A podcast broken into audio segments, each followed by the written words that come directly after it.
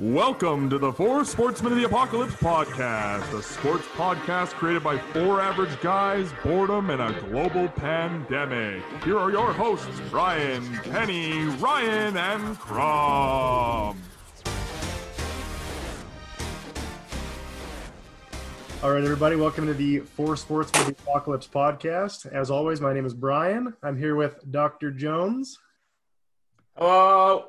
I'm here with Penny, who sounds like he just dropped a brick in his room. Hello, everybody. And the man with the beard, Mr. Crom. Uh, so, as always, we'll start with our quick news. We will, uh, first of all, we're going with our NFL changing how they're uh, allowing different numbers for different positions. Um, on April 21st, the NFL approved a new rule which relaxes certain position groups wearing certain numbers on the field, meaning you're going to see a lot of funky numbers associated with new certain positions. Um, I know Tom Brady wasn't pumped about this. I think it's kind of cool for a lot of guys, but uh, Tom is the GOAT, so the rules tend to bend around his will. Why doesn't he like it? I don't understand. Like it doesn't affect him in any way, shape, or capacity. I guess when he's reading the defense or something, it's he reads certain numbers numbers at certain positions, so he knows who's coming at him. It's like a whole thing. I don't know. If they wear a different colored jersey, don't throw the ball to them or wait for them to run at you. Wow, Watch I it as can play excuse as to why he's not going to win a Super Bowl. I couldn't win. I couldn't tell what numbers were chasing me. Yeah, it's all about blocking schemes to him too. Oh, blocking. Oh, Jog on. yeah. Um, I I don't understand why this is big news, uh, but a lot of people seem to think it is big news. Uh, traditionalists and apparently Tom Brady will complain about anything, but I like it simply for the fact that it gives players more options and they can wear whatever number they want. Maybe some of those guys uh, that want to wear their high, um, college number that they weren't allowed to. Uh, I don't think you're going to see a ton of changes this season, just because the rules for manufacturing stipulates that if they change their number during the scheduled season, they have to actually buy out the old stock of their jersey from their jersey distributor. So that could be like mucho dinero. But if you make the change for the next season, then you obviously don't have to do that.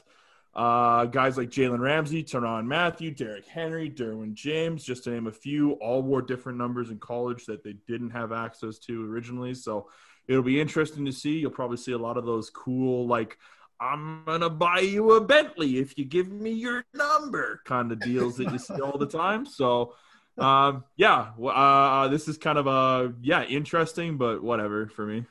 yeah. I I like it uh, for the fact that you know you have a bunch of players um, that are going to be switching up the numbers to go back to university numbers. I know it's kind of a big deal at like Florida State when uh, defensive back wears number three. Like it's kind of like a passing of the guard for the top DB. Um, you saw it with Der- Derwin James. That's why he wears 33 in the NFL is because he's not allowed to wear three. So he's one of the guys who I see switching over. Um, and then at LSU with the number seven. I mean, number seven's a huge deal in LSU. I mean, you had Grant Delpit wearing Patrick Peterson, Tyrann Mathieu, Leonard Fournette. That kind of goes to your top playmaker. And so those guys are kind of the ones that, you know, I see switching over to that number seven and carry carry that into the NFL because it's a, it's a huge deal in college. I know college numbers have different meetings. I know I don't know the backstory behind Syracuse and number 44. That's another one where I think it's like the top player on the team wears that one. I was reading up on it today. So it's yeah, you're gonna see players switching over, but That's a fullback number, 44. Like, right? What? the Kyle Juszczyk Apparently number. a huge deal in Syracuse. I was reading up on it today that number 44, it's like part of the area code. So like the top player wears it there. It's so you're gonna see players that are wearing the the university numbers into the NFL. Usually one through twenty is like the big numbers to pick. Could you imagine trying to fight over number forty-four? Yes, you can buy me a crab dinner for 44. Oh, Red Lobster's open. Can't wait to hit. Buttery biscuits. oh man, Ben, you have anything to add to that one, or we'll go right into soccer? Man, do you know what? I have nothing. Uh, to me, it's just a fucking number. I don't really care. If you can't figure out your number, I don't care. The other team wears a different color jersey. Numbers are numbers to me. Whatever. Good, good for you, NFL. It's it's a number. It's a big deal. Super big deal. Um, over to uh, a little bit of soccer here. One of the big news stories right now is uh, Arsenal fans creating a massive protest outside of uh, Emirates Stadium. Um, uh, so on Sunday, a lot of the Arsenal announced that they were one of the 12 founding members of a new Super League. Uh, following substantial backlash, however, the North London club pulled out of the Super League along with other so-called Big Six Premier Leagues on Tuesday. Yeah, so let's talk about a, a, pretty crazy week for the beautiful game. And if you ever call it soccer again in my presence, I might fight you. This is football. Okay. Or we're, we're talking talk football about, on the next. No, no, we're talk American football. This is the beautiful game. This is football. Um, listen, it wasn't just Arsenal that had a big issue. Um, soccer fans, let's see what I did there. Um, trying to dumb it down for the host. Um, football fans around the world were absolutely up in arms. Um, 12 of the best and wealthiest teams from both the EPL, La Liga, and Serie A decided they want to play more games against each other for higher quality matches and additional financial resources for the overall football pyramid. Uh, it's an interesting idea as it would allow uh, more casual or part-time fans to watch more of those marquee matchups rather than you know turning on Burnley versus Man U on a Sunday morning. Um, but the reaction was, was was definitely not positive, as not only fans but governing bodies quickly, uh, including UEFA and FIFA, said that there were uh, it was, it was bad for football, and uh, there was going to be a ton of different consequences, like t- players being unable to play for their country, um, no other you know, interleague competitions, i.e., the Champions League, and more uh, quickly fell apart as three days after an announcement, nine out of the 12 clubs Chelsea, Man City, Arsenal, Liverpool, Man United, Tottenham, Atletico Madrid, and both AC and Inter Milan exited the league with only Juventus, Barcelona, and Real Madrid remaining. It seemed really rushed. This is an idea that's been going on for five, six years. But I'm kind of curious as to why now they had to make this announcement that this league was going. My guess is money in the back end. Um, we're going to have to watch and see where this goes, as it's reported that the nine teams that did back out actually can't leave because they've signed binding contracts to this Super League. But they have announced that they're going to reevaluate and took, look to reshape this league and the idea. So stay tuned because it is going to be crazy. We're talking billions and billions of dollars. It's pretty crazy to think that it even got to a protesting standpoint, but you know, soccer or across seas, they call it football might be uh, one of the most popular sports in the world. So I do get it. It is the pretty... most popular sport in the world. Yes, hundred percent. It's the most popular sport in the world, and when you've got it, it, it, all comes down to dollars and cents. You've got the governing bodies of these clubs wanting to do this, but you've got guys like Jurgen Klopp, uh, who's a head coach of Liverpool. He said he didn't want to do it. The players don't want to do it. Fans don't want to do it. You've got guys like Boris Johnson, Prime Minister of the UK, doesn't want to do it. Like there's a ton of elements here uh, not just you know some teams wanting to do to make a bit more cash. So it's crazy to think though that the the the big ploy is we need we're we're in financial problems. Well, yeah, you're paying one guy three hundred million dollars to play football for you, so uh, might look to balance the scales a little bit with some of these top heavy teams, but um, it'll be interesting to follow along with for sure. This almost seemed like another way for the super rich people to take more money from rich people. Um, it's, I mean, you're taking money away from the fans, the players, the clubs. Um, yes, things do need to change, I think. Um, but clearly this wasn't the way. So they'll have to come up with another idea and go back to the drawing board. Well, I'd like to go see what, I mean, I talked about this with Felicia about it because she's a huge football fan in my household. It's good job pronouncing it. Football. Good. That's good.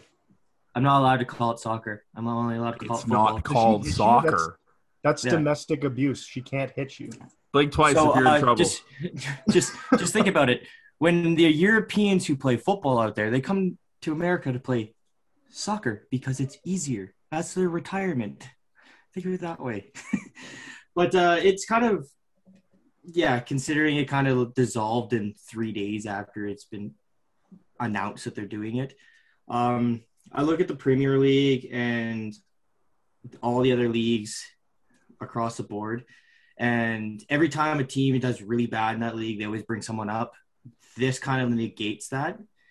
yeah, you have the 12 top richest best teams that you have, but it doesn't really get that competitiveness from anyone who's underneath them. So it doesn't surprise me that football fans were going nuts about it because that's what they like to see. They like to see the challenging underdog take Yeah. on Man U, take on Chelsea, Liverpool, all those teams. Um, yeah, and that's the it- beauty. that's the beauty of it, right? That's why people go. That's the beauty of things like, like competitions like the Champions League, where you can get these second, third, fourth tier um, teams who go to play at you know Wembley Stadium against one of the big names, and yeah, they might get trounced, or but you you know it's a it's a it could be a once in a lifetime event for some some fans. Um, so uh, yeah, I could I definitely see the the traditional side of it and where it gets a little uh, where where the up in armsness was about it, but um, when you're talking about this much money. I, I would uh, yes, it's down to three teams. I would definitely say this is far from dead. All right. I would say so too. Yeah. But I mean, the hardship of it is like, yeah, they're in financial trouble because they say of COVID and everything that's going on. But I remember growing up, Tottenham was a, a terrible football team. They were like bottom of the barrel. They're always switching out, and now they're probably top ten in that in that league, and they don't even get a sniff. It's kind of I can see as a as a fan standpoint over there why it's why it's such a big uproar. All right, we'll move into the uh, the main course again, as it were. We're going to move over to some uh, American football, and uh, we'll start off with the uh, the part two of our draft here, same as we did a couple weeks back with the same format. Uh, one of us will talk, the other ones will go with our picks to see if they kind of match up or if they differ. Um, again, it'll go Penny, Crom, Ryan, me, and then so on and so on. So we'll start off with Penny again with the Arizona Cardinals at 16. Oh, this is good. This is good. I actually can pronounce this name. It's one. Is it Joe Schmo? Oh, I wish. Oh, It's Schmo. John Smith. Greg Greg Newsom. Greg Newsom, cornerback. The Cornerback. second.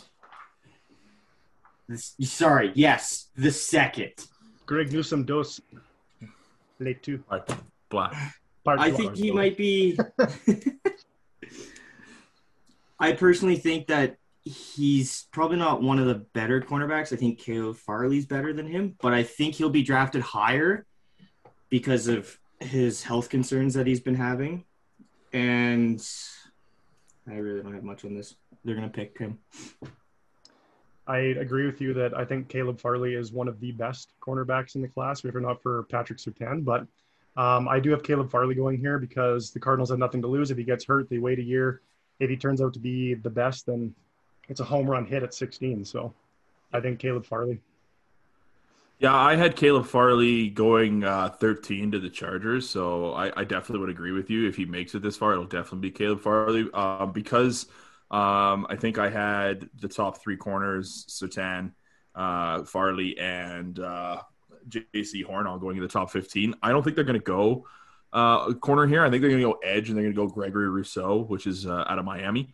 Um, freak athlete. Um, they definitely have a, a, a need on that edge um, to to get a little younger, um, and uh, I think that's kind of the best value pick that they can get, especially with the top three corners out. So, uh, Greg Rousseau. I have Azeez Ojulari, actually, another edge defender. Um, I have Greg Rousseau not here. I also have Caleb Farley dropping even further. Um, so, I mean, the Cardinals are set on offense. Um, you can grab a tight on tight end a little bit later, which is another one of their needs. And here I don't have like a great defensive tackle as well. Um, Ojulari, like like Ryan said, they need to get younger on the edge, um, and he's a strong edge defender. And I think that this is where he goes, in my opinion. All right, on to uh, number 17 pick. We got the Las Vegas Raiders. We'll start with Crom. Um, so this is where I have Christian Darrisaw going. Um, the Raiders have fully destroyed their offensive line in the offseason, and now they have to rebuild it, in my opinion. And this is, uh, I think, on my board, he's the last tackle available. So the last kind of that range in the mid mid picks. a lot of the other ones I think are a little bit of a reach, including my next pick to the Dolphins. Um, but yeah, this is a, a tackle. I kind of went the opposite direction. I went on defense again. I I actually think that the Vikings. I know I had the Vikings taking out uh, offensive tackle, but I think that they either might trade down or take Kwity Paye, who I actually have here for the Raiders if he drops that far, um, or Micah Parsons if he drops that far too, or Nick Pearsons, whatever you want to call him. Either way, um, but despite playing four games this season, Pay is one of the best pass rushers in the class with a 26.5% win rate, which is insane. Um, that's the third highest of any rusher since 2020. So I think he, I don't think he's going to drop very far, and he'll be one of the first edge rushers off the board. Yeah, see, I had Kwity going at uh, 11 to the Giants, so he's clearly not available here in mine. Uh, I actually have them going with Trevon Moehrig, safety out of TCU. Uh, another first round safety for Mayock and Gruden. But just two years after taking Johnathan Abram at the end of the opening round, the Raiders, I think, are going to dip back into that position with Moehrig, who brings a ton of versatility and instincts. Um, they play in a division with Patrick Mahomes and Justin Herbert, so they need as solid a secondary as humanly possible in the pass happy league that is now the NFL. So, uh, yeah, Trevon Moehrig, safety, TCU. See, and I have a defensive tackle in Trevor Jenkins. Did I say that name right? Trevor Jenkins. Oh, the Close offensive enough. tackle. You mean Tr- Trayvon offensive Jenkins? Tackle? Offensive tackle. Sorry. Or Teven Jenkins, the offensive tackle. Yeah, sorry, that's an O, not a D in my notes. Um, All good, buddy. I write really fast. It's okay. I can't. letters are letters, numbers are numbers, and I don't see them very well. And Micah Parsons, um, yeah, like Mark Parsons, right? Mark Parsons, person, Parsons, Matt. um, I just, uh, do you know what? He's he can use his strength and his attitude to kind of replace that uh, free agent disappointment in Trent uh, Trent Brown that they had last year. So I feel like he's going to be a good fit over there. Uh, number 18, we have the second pick from the Miami Dolphins. Um, we'll start with Ryan on this one. Uh, I have them going with Jaelan Phillips, edge out of Miami. Uh, after getting their premier wide receiver at six, I think the Dolphins are going to need, uh, will fill another need here with homegrown talent. And homegrown is air quotations. Uh, Phillips is freakishly athletic, already has a ton of pass rush moves, and comes with some significant upside. Uh, this one is just too good for both sides not to expect it to happen. So, uh, Jaelan Phillips edge Miami at 18 to Miami. I actually have this as a trade up spot for a couple teams. I know we're not doing trades, so if the Dolphins don't move down, I have Penny's pick on last one in Teven Jenkins. Although I do feel like that's a little bit of a reach here, um, with them taking in my draft, anyways, taking Ja'Marr Chase earlier. Um, they still need a tackle and this is Teven Jenkins because he's kind of the best of the next set of tackles. And this offensive tackle draft is insanely deep. Um, but I think he's kind of the next best one, and he's been flying up draft boards lately as well. So Teven Jenkins to the Dolphins. I agree. I think that the Dolphins might either trade down or take an offensive tackle. I have Alex Leatherwood here, which is also my stripper name. Um, I would uh, I would love to see. Did you say Leatherwood or Littlewood? Because the Leatherwood. second one's right. Littlewood's more fitting. Leatherwood's more accurate. Um, I would love to see Najee Harris go here, but I know there's no way in hell he's going to be taking this early. Unless they do, it's still a reach. Um, but I think offensive tackle smart here. I could see Teven Jenkins or Leatherwood going here, but uh, I took Alex Leatherwood. You would like Leatherwood, wouldn't you, Brian? Sick bastard. Uh, I agree with Ryan on the edge tackle with Phillips. Uh, you know what? He's in Miami. I think he's going to stay in Miami for quite a few more years. Um, I feel like he's going to be a good sit fit. He's got explosiveness. He's got all that toughness. He comes nearly a total package. He's just got to watch and stay healthy. All right, move over to number 19, the Washington football team. Um, start with myself here. I've, I think they still might trade up for a quarterback if one of them drops, but in the sense of this case, we're just talking about where they might go at 19. I've got Jeremiah Owusu Koramoah, uh, linebacker. Um, they have several avenues here, but their offense moves failed to address linebacker with coverage skills. Um, Moore is a great fit as a three down off ball linebacker with the second highest PFF slot coverage grade of any player last season. So I've got him to one here. Uh, I don't know where we said we weren't doing trades because if you all remember, I have this being um, a trade spot where they traded up with the Minnesota Vikings um, uh, to go and get Mac Jones. So I actually have this as the Vikings taking Alijah Vera Tucker. Um, I think it's a great spot for them. They're going to get some asset accumulation and still get a potential star tackle. Um, I hate the Vikings because I'm a Bears fan, but this would be an absolute home run for them if they can, if they actually could go ahead, trade down, accumulate some more, and uh, and pick up Vera Tucker. So that's where I have this book.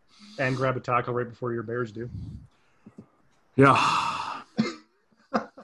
So for me, um, I have this is a maybe perhaps a trade down spot if they're happy with Fitz. Um, Yeah, buddy. But and here's here's my reasoning behind it. The you still have Kellen Mond, who is some analysts have him rated higher than Mac Jones currently. So they trade down from here to take um, Kellen Mond later in the first or early in the second. Um, if not, they also need help on the offensive line. Um, you see Jalen Mayfield, Alex Leatherwood on my board still. So uh, perhaps Jalen Mayfield. Um, but this is a, a trade down spot um, for Kellen Mond, in my opinion.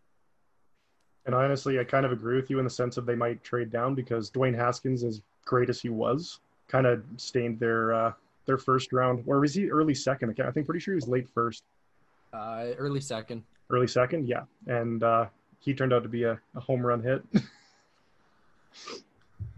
probably the one thing that Washington hasn't been able to do is draft a quarterback. Um, and and when they have hit home runs on quarterbacks, see RG three here.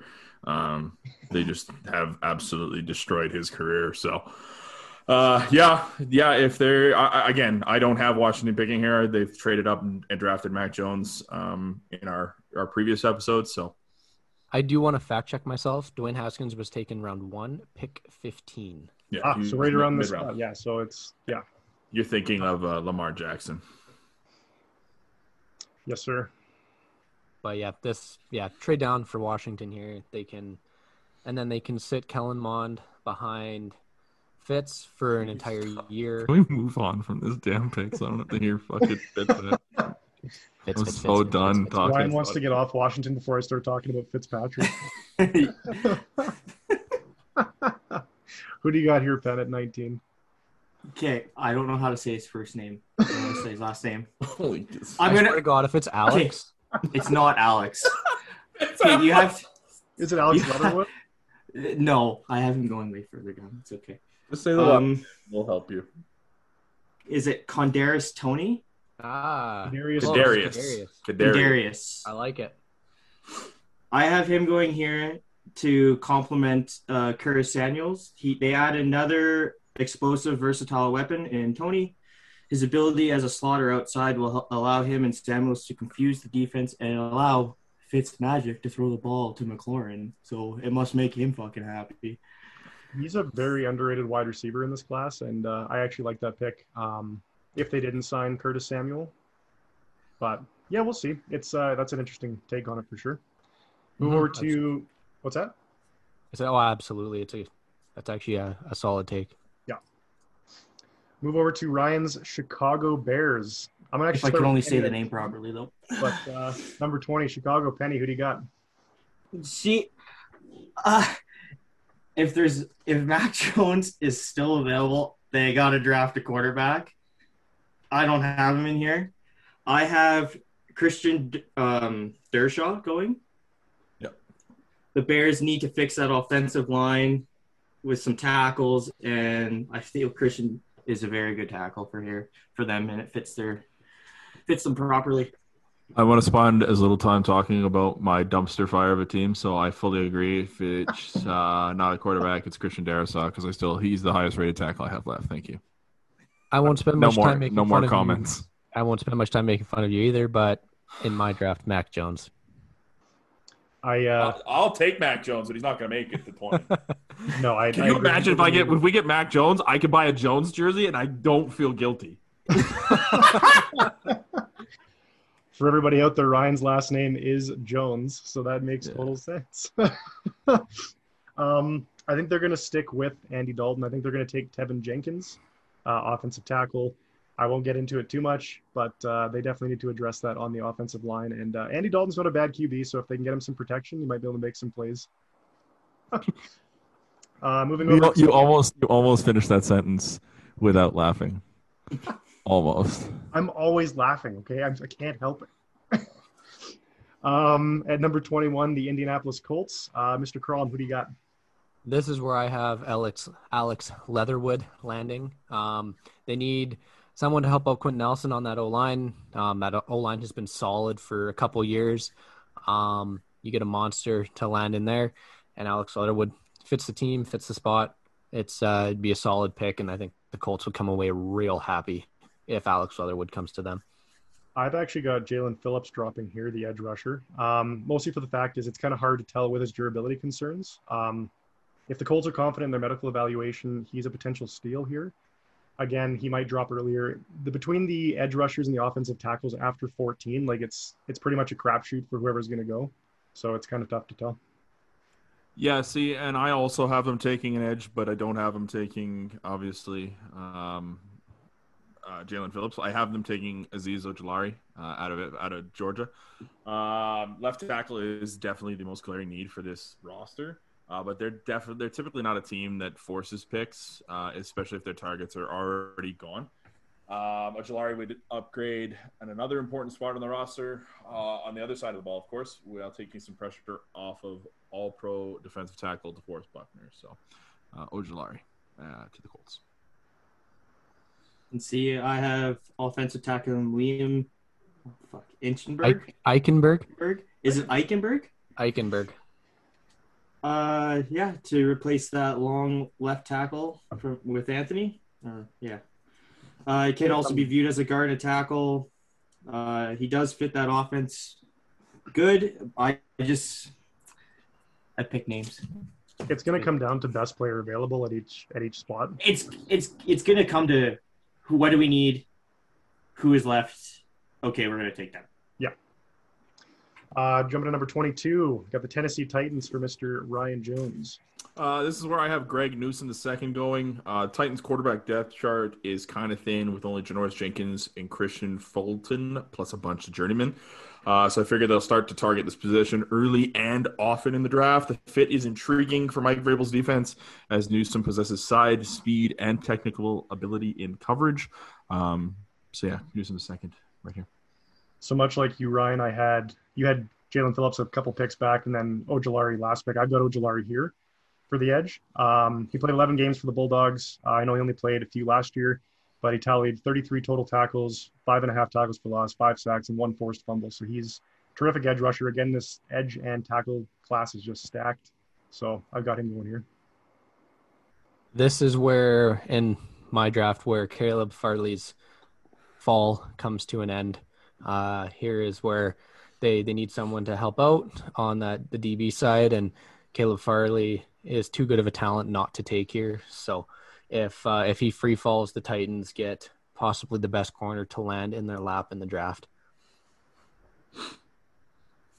So I'm sorry, Crom. I kind of got a little bit of like, who'd you pick? Did you pick Farley on this one? Yeah, Caleb Farley. Okay. Um, see, I have a linebacker going here to the Titans. I have Collins going here. Um, Tennessee's coaches could utilize Collins with an outside linebacker. He's very athletic. Um, he could play inside because he's, he's a linebacker. He's freaking huge, like any other player. and they get a strong player who is just beginning to scratch the surface of his potential. So I feel like they're going to go for a linebacker on this one to help protect, to help what they need. But all these other picks are pretty good. Uh, number 23, we got the New York Jets. Uh, this pick was via Seattle throughout the year there. Um, the J E T S Jets, Jets, Jets. Um, I've got maybe a bit of a reach, but I've got Travis or Travis Etienne, sorry, uh, the running back. Um, paired well with Oh, Mike Etienne. LaFleur's offense, um, which should be more run heavy this year because Michael P. Ryan is not the answer. Um, Kyle Shanahan's scheme, like in San Francisco, is coming into here. So he's a great pass catching back. He'll fit into the offense with most likely Zach Wilson, and uh, it'll be great to see. So for me, the Jets have so many holes on their entire roster. You have to go best player available. In my draft, that's Jayson Oweh. Right now, he's Oh, he's still on the board. Um, it's a great spot for the Jets to take him. You got to take the best player available. You have so many holes. You don't. You can't kind of go nitpicking positions. And we've seen in the last couple years. I know Brian with Etienne. Although I love Etienne, I think he's going to be a great running back. I think you he sits and he's available for you back at what the second pick in the second round for them. So you take your bet, the best player available on the board, and that's uh, Jayson Oweh right now. Uh, see, I have them taking a running back here as well, uh, but I have them taking Najee Harris out of Alabama. Uh, he's a real backfield threat who proved himself as a playmaker, whether searching for holes between tackles or grabbing passes in the flat, which is exactly what new quarterback Zach Wilson is going to need. Uh, and they're going to tailor their draft to give that kid as many weapons and options as possible. So I have Najee Harris going here. I will agree. A running back with Najee Harris. I have him as well going here. You want to compliment Zach Wilson being in the Jets. Um, like you said, uh, Brian, before, Michael P. Ryan is not the answer. You need to grab one here. And he is a very good running back. He's proven himself to find holes and between tackles and grabbing passes. I feel like he's going to be the answer with Wilson. At number 24, we have the Pittsburgh Steelers. We'll start with Penny on this one. Pittsburgh. Pittsburgh. Oh, it's not the Penguins. Fuck. uh, I have a center going here. I have Creed Humphrey going in in this position. Um, he's a center He's got everything that people want. He's got strong hands. I mean, he used to be an, a pro wrestler basically in his younger days. He's very athletic, can move into space as well as provide pass protection for everyone on that. And you can also replace the retired. I don't even fucking know how to pronounce that name. Maurkice Maurkice Pouncey or Pouncey. Pouncey. Pouncey. You got Maurkice right, but you couldn't get Pouncey? What? What? It does. It doesn't look like a. It, it doesn't look like a P in my notes. It looks like a line. It's called typing. what are you in the 1990s? He's Jesus. got the chisel and the hammer. He's going on a piece of rock. Hey, I have an antique typewriter. Okay, that's what I use. Did you say Fuck off. anti-typewriter? Oh, God. You know where you go? Where you go like this? You type and then you slide it. it's a typewriter. I love how your I love how your first pro for this guy was strong hands that broke me. You The love strong your, hands. You love your men with strong hands, don't you? Ben? hey, don't tell my wife. Okay. Oh, um, Jesus. I also have um, the offensive line here. I have Teven Jenkins. Um, they need to address it and bring uh, get some help for Big Ben uh, since he seems to not want to quit. So, uh, I think you might also have a lot of pressure from fans to go after a running back here. Um, but Don't uh, do it. I don't think I think that's a reach, especially with That's like I said, we've only got one coming off the board with um, less than eight picks to go. You could probably get some value in the second or third round anyway. So, um, yeah, I'm gonna go. I'm gonna stick with Teven Jenkins. I have Liam Eichenberg going here. It fills a hole of the departed Alejandro Villanueva. So, How the um, fuck can you say that? Good thing you didn't try that one, Benny. There's a couple of names on here I don't even know You got to say. Maurkice right, but couldn't say pound. Penny trying to Do you know why? that would be like him gargling water. Alejandro, Alejandro. uh, but yeah, he fits uh, the Steelers. They don't have a bunch of holes on their roster, and kind of the one that is a huge one is running back. But you've seen in the last couple years with undrafted free agents and or teams getting good value out of second, third, fourth, fifth round running backs uh, just stepping into the league. Um, as long as they've got a off, good offensive line, they can take a running back later. And uh, here you take Liam Eichenberg and protect Big Ben for um, as he can't move anymore. Get him a stroller or get him a anything walker. to help You have, him. you have Dwayne Haskins now. You're good. He can run. He can run. Crab joint. Ten yards. I actually do have Najee Harris going here because he fits the Steelers' offense. I agree that it would probably be a reach, but I think they're going to get scared and take the. They think there's a running back of the future compared with like Derrick Henry. He's got that James Conner type mold. He's very nitty gritty, and uh, he's good at pass catching too. So I think they might get scared and take Najee Harris here. The only reason I don't see him taking a running back, and you hit the nail on the head, is that he's like that that that mold that you just mentioned. But they obviously didn't value that mold because they've let what they let Conner Bell, go. They let, let Bell go. Like they just don't have the value. Um, so I think they can get a better pick and protect Ben and still address the running back need down the road. So like like you could yeah David Montgomery, uh, Kenyon Drake, uh, uh, Phillip Lindsay, all got like undrafted. Like there's lots of guys that are getting in third, fourth rounds that are picking up major um, major yards for teams. So Well, I think they would have addressed it in free agency if there was more guys to actually pick from, but it was pretty thin. Love Bell's still a free agent. what, did, what, did, what did what did James Conner get? Like one and a Arizona, half I for hope- one You know year. what I mean? Like like Yeah. there's you're telling me that they wanted they're gonna utilize a high uh, you know again it's not a high draft pick but for the Steelers it is because they typically are picking in the last five usually. Um, I, I just don't see them taking that value when like like Crom said Big Ben cannot move. Um, Well, maybe- so you have to protect him.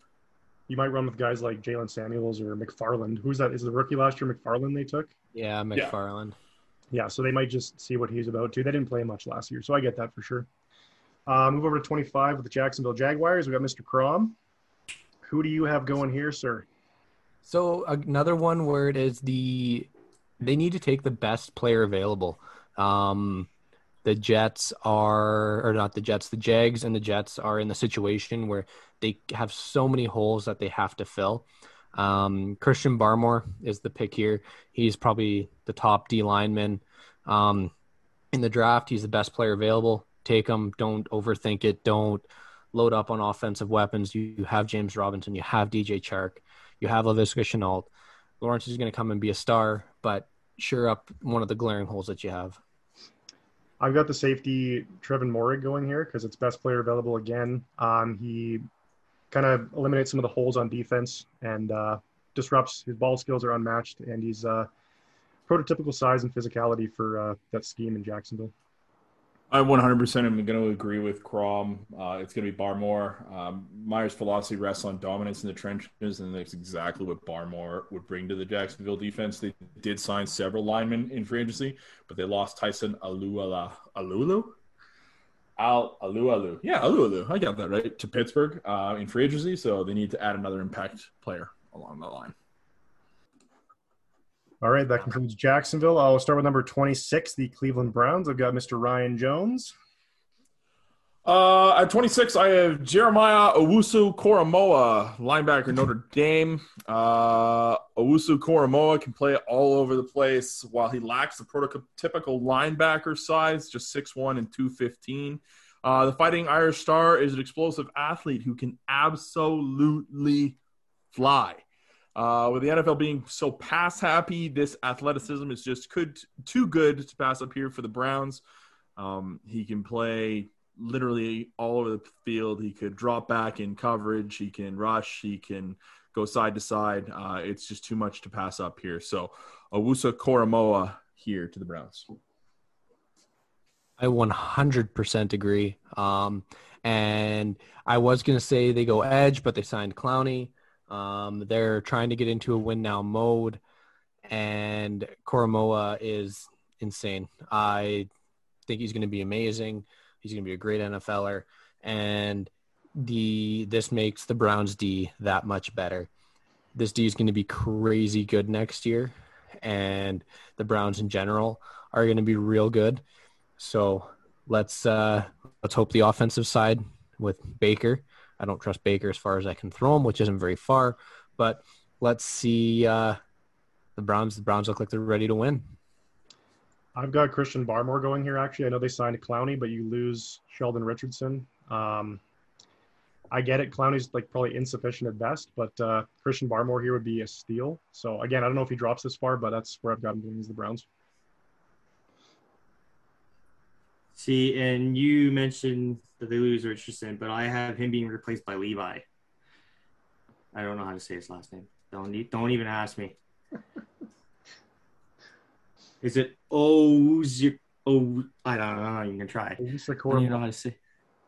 Oh, No, is that how you the- say it? No, No. He's talking about um, fuck. I don't know. who He's talking about Crom. I'm O drawing N blanks. O N W U Z U R I K E. I have, I think he's like a projected late second rounder, if I'm not mistaken. He definitely is. I don't know how to pronounce his last name though. That's all right. Why do you have him going to Cleveland?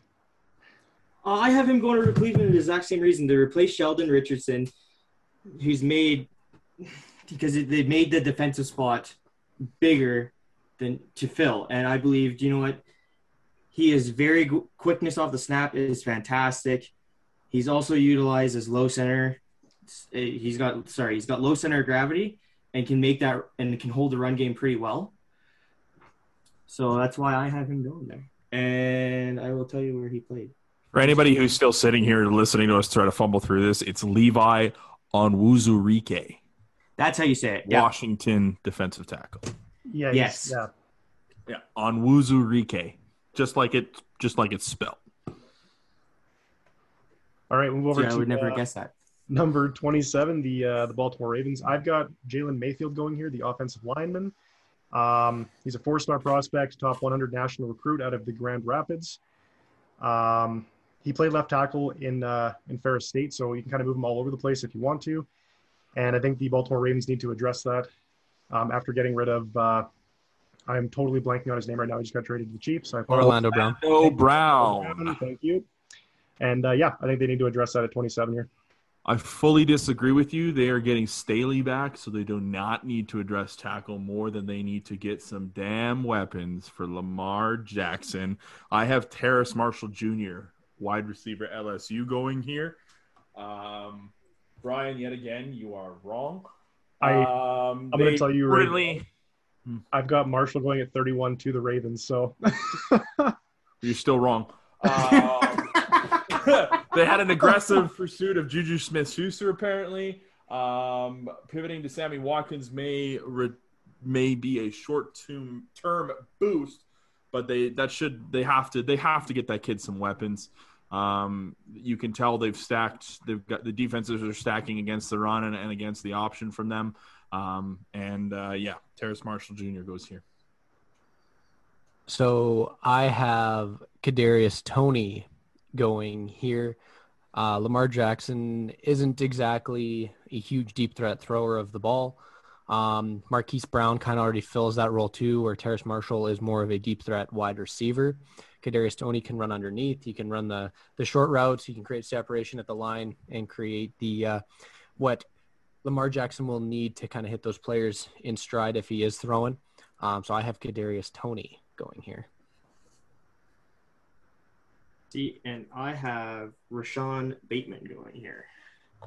You know, he's he's a versatile receiver. He plays slaughter outside, and you know what? He'll play well with Marquise, Devin, and Sammy Watkins. So that's who I'm going. Rashod Bateman.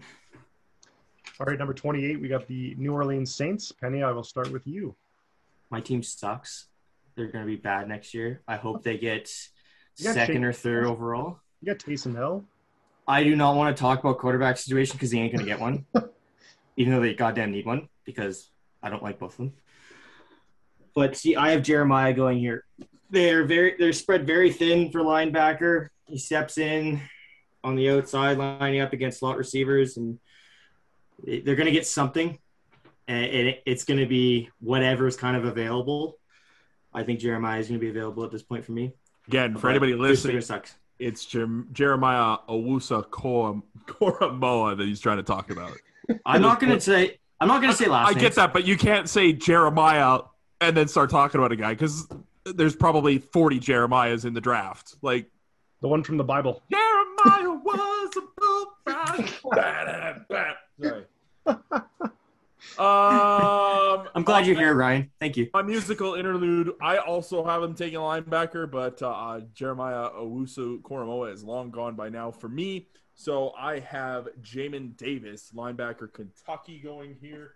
Um, they definitely need to look at his pro day. He put up some absurd numbers, and um, he's definitely one of those uh, high, high ceiling guys that probably isn't getting a lot of conversation that the Saints love to target with first round draft picks. So uh, I have Jamin Davis, linebacker.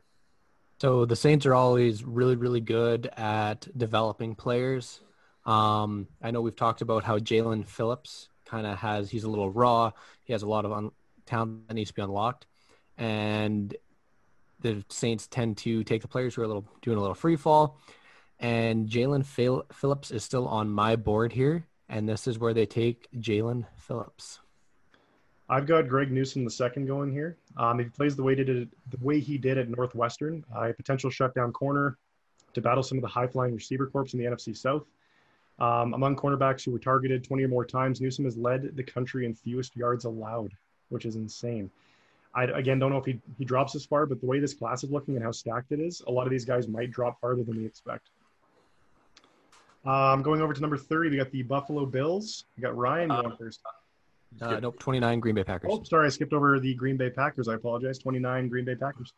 Got Guys, don't forget the Packers. So God. they already have all the wide receivers. Penny, so. I was going to say because Penny said they were going to take every wide receiver in free agency, and they took almost none of them. I have them taking Terrace Marshall here. He would be an ideal fit for the Packers. They finally grabbed somebody to play alongside Davante Adams. He's a player who can take the top off the defense. Um, Adams is already your route runner superstar that Terrace Marshall played with Ja'Marr Chase. And here's the ideal landing spot for both the Packers and Terrace Marshall and every fantasy football player in the world who's been waiting for the Packers to grab a second wide receiver.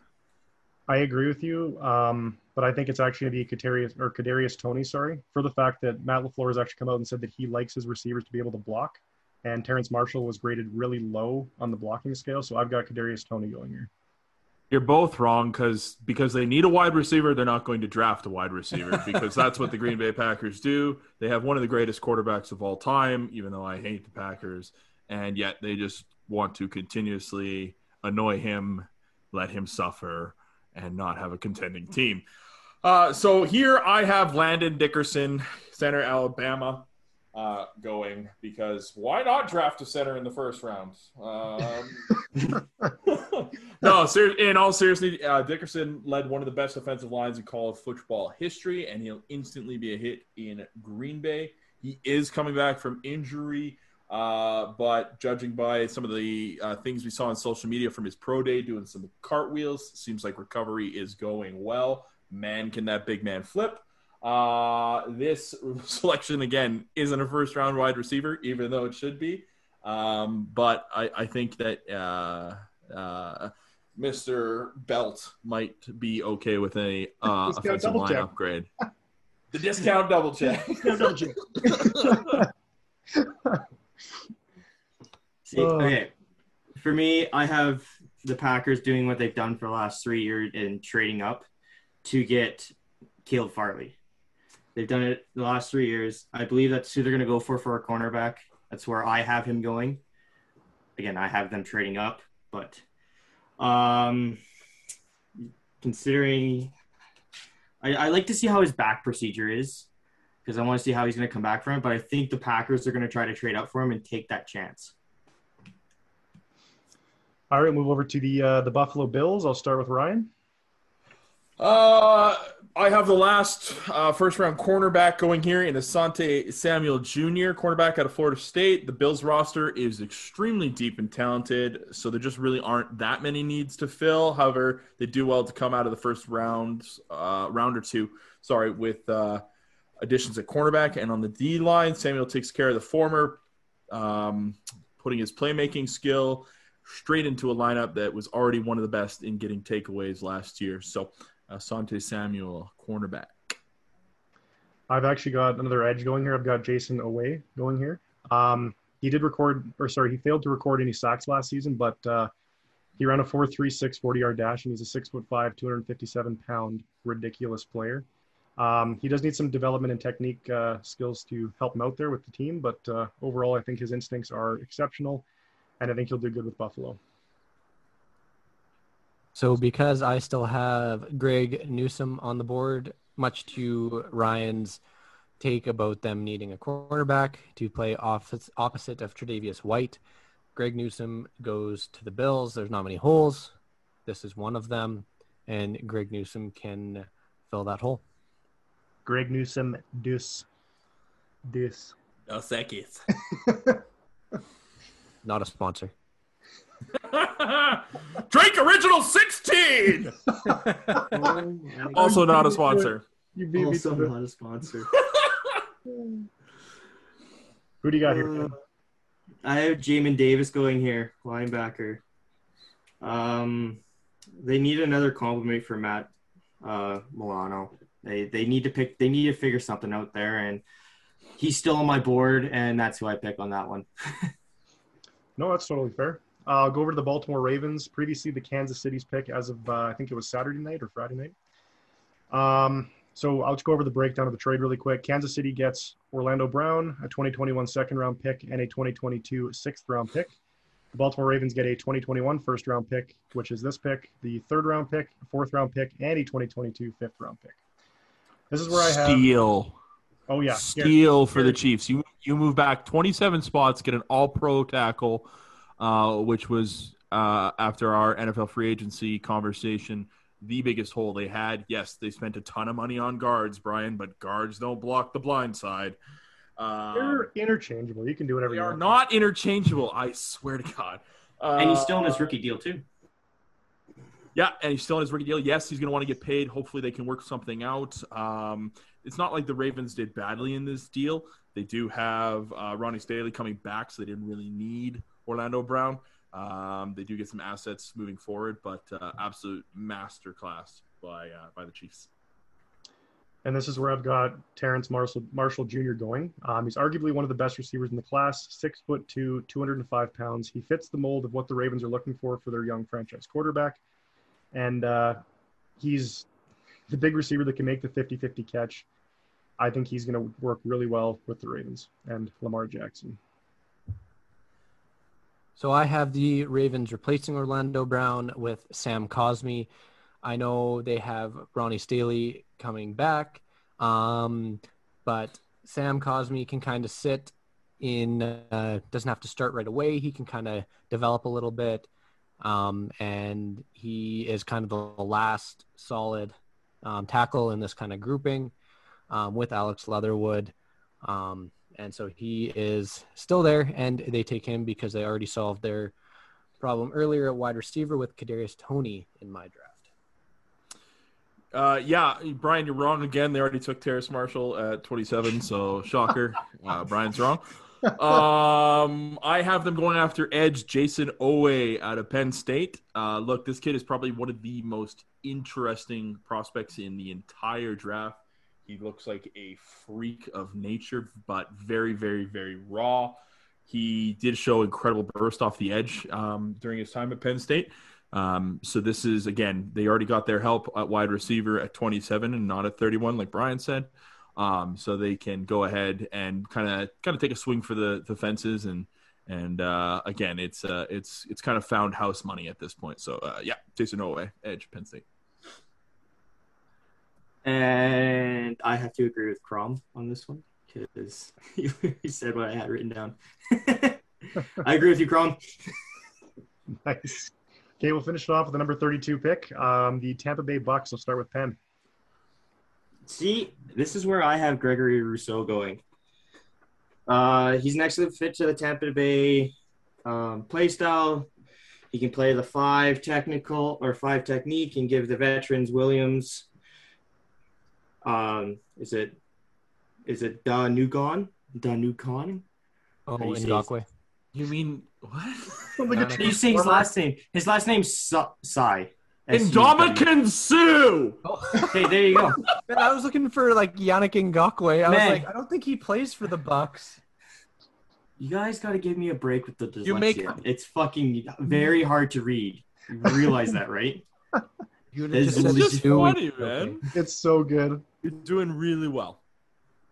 I appreciate that, Ryan, and I thank you for the help. I got you, brother. Always got you. I got you. you, you always It's seem a, this is a great take. This is a great take. I like the take. He gets- I'll, uh, I can't go anywhere. Keep I've also got Edge here. I've got Joseph Ossai going here.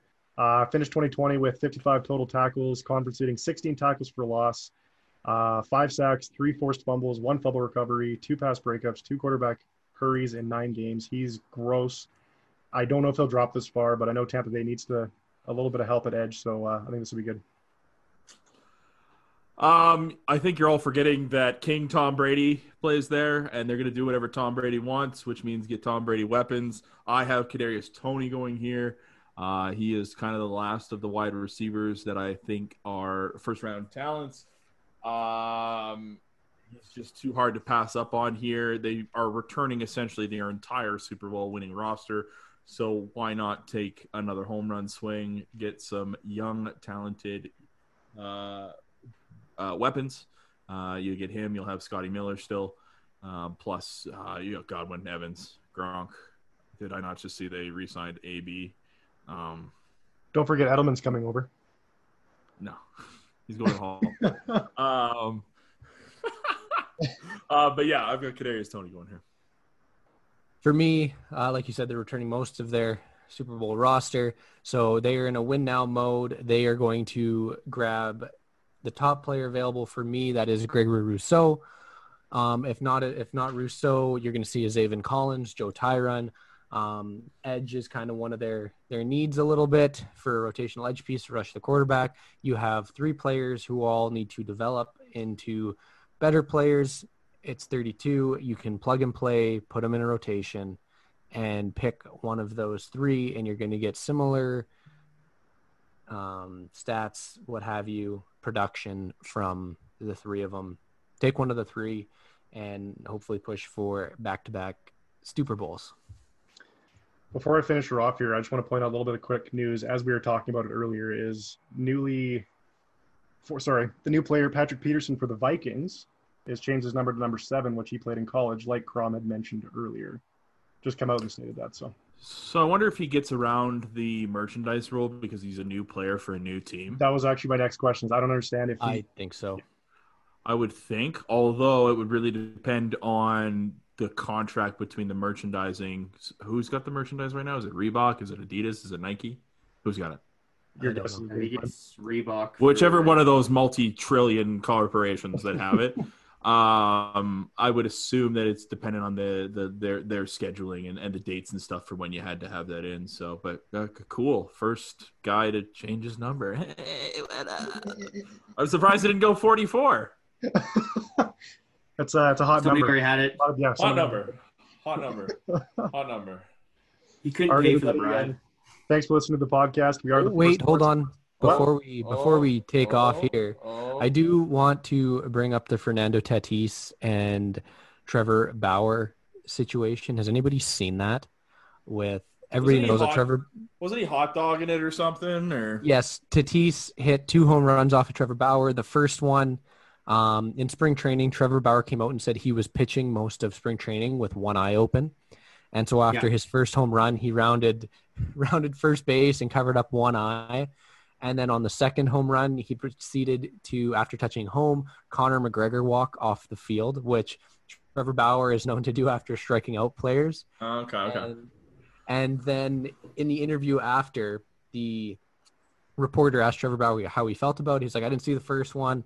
Second one, I mean, he's hit two home runs off me. So, I mean, it's cool. If you hit a home run, celebrate it, right? You're supposed to celebrate it. This adds to the make baseball fun again situation from a couple years ago and also adds to the rivalry between the Dodgers and Padres, which lots of people have as the best two teams. I love it. I want to watch these games every from here on out between the Padres and the Dodgers. I think it's unreal. So I'm gonna give the decision to Trevor Trevor Bauer here, just because he makes one million dollar more a year than Fernando Tatis. Simply that. Um, it's all about who's got the biggest stick, and Trevor Bauer's got the biggest stick. No, look, listen, Trevor Bauer's a weirdo. He's odd. Um, and the, the, Tatis Jr. is a superstar in the making. Um, this is absolutely great for baseball. Uh, it is a boring game as it is. So the more fun uh, storylines, uh, drama that, that can come up from this stuff is, is incredible. Um, I think that Trevor Bauer needs to uh, learn to pitch away from Fernando Tatis if he wants to not get you know pimp walked around on. Frankly, uh, and and, and, and Bauer. no, it's Trevor Bauer. um, but no, like in all honesty, like why like why is this a thing? Uh, again, I, I I I get that there's showmanship and playfulness. You know that Tatis is going to get hit next time they they play baseball. They're going to throw at him. It's going to cause more drama. It's great. It's absolutely great. It's so, kind of like Big Brother, but on steroids. Wait, they don't do steroids anymore, right? Wait. So that's what Trevor Bauer was asked about, and he was like, "All those pitchers who are throwing at people are soft." He flat out called them soft because he was like, "A guy hit a home run off you, pimped you, and you're upset over him hitting a home run. He beat you." Yeah, and now he's in a Twitter Except- beef with a 21 year old from whatever Latin American country. Like, again, I, I love Trevor uh, uh, I, again, he they're they're they're two very unique personalities. They're both great for baseball. It gets away from the the the old school, the you know the the Jeters and the Mariano Rivera's and the guys like that. Did you see the report today that the Angels and the Yankees actually talked swapping for Aaron Judge? Could you imagine if that happened? They'd have two of the best young baseball players in playing in Los Angeles, and they still wouldn't make the playoffs because they don't have a pitching core. you mean Shohei Ohtani pitching once every five days is? Uh, they win not... one in five. go, everybody! Everybody, go put money on the Angels every five days. No. All right, everybody. Thanks for listening. We are the Four Sportsmen. Uh, as always, we'll be here every Monday. You can find us on SoundCloud, Instagram, Spotify, and Apple Podcasts. We'll see you guys later. See ya.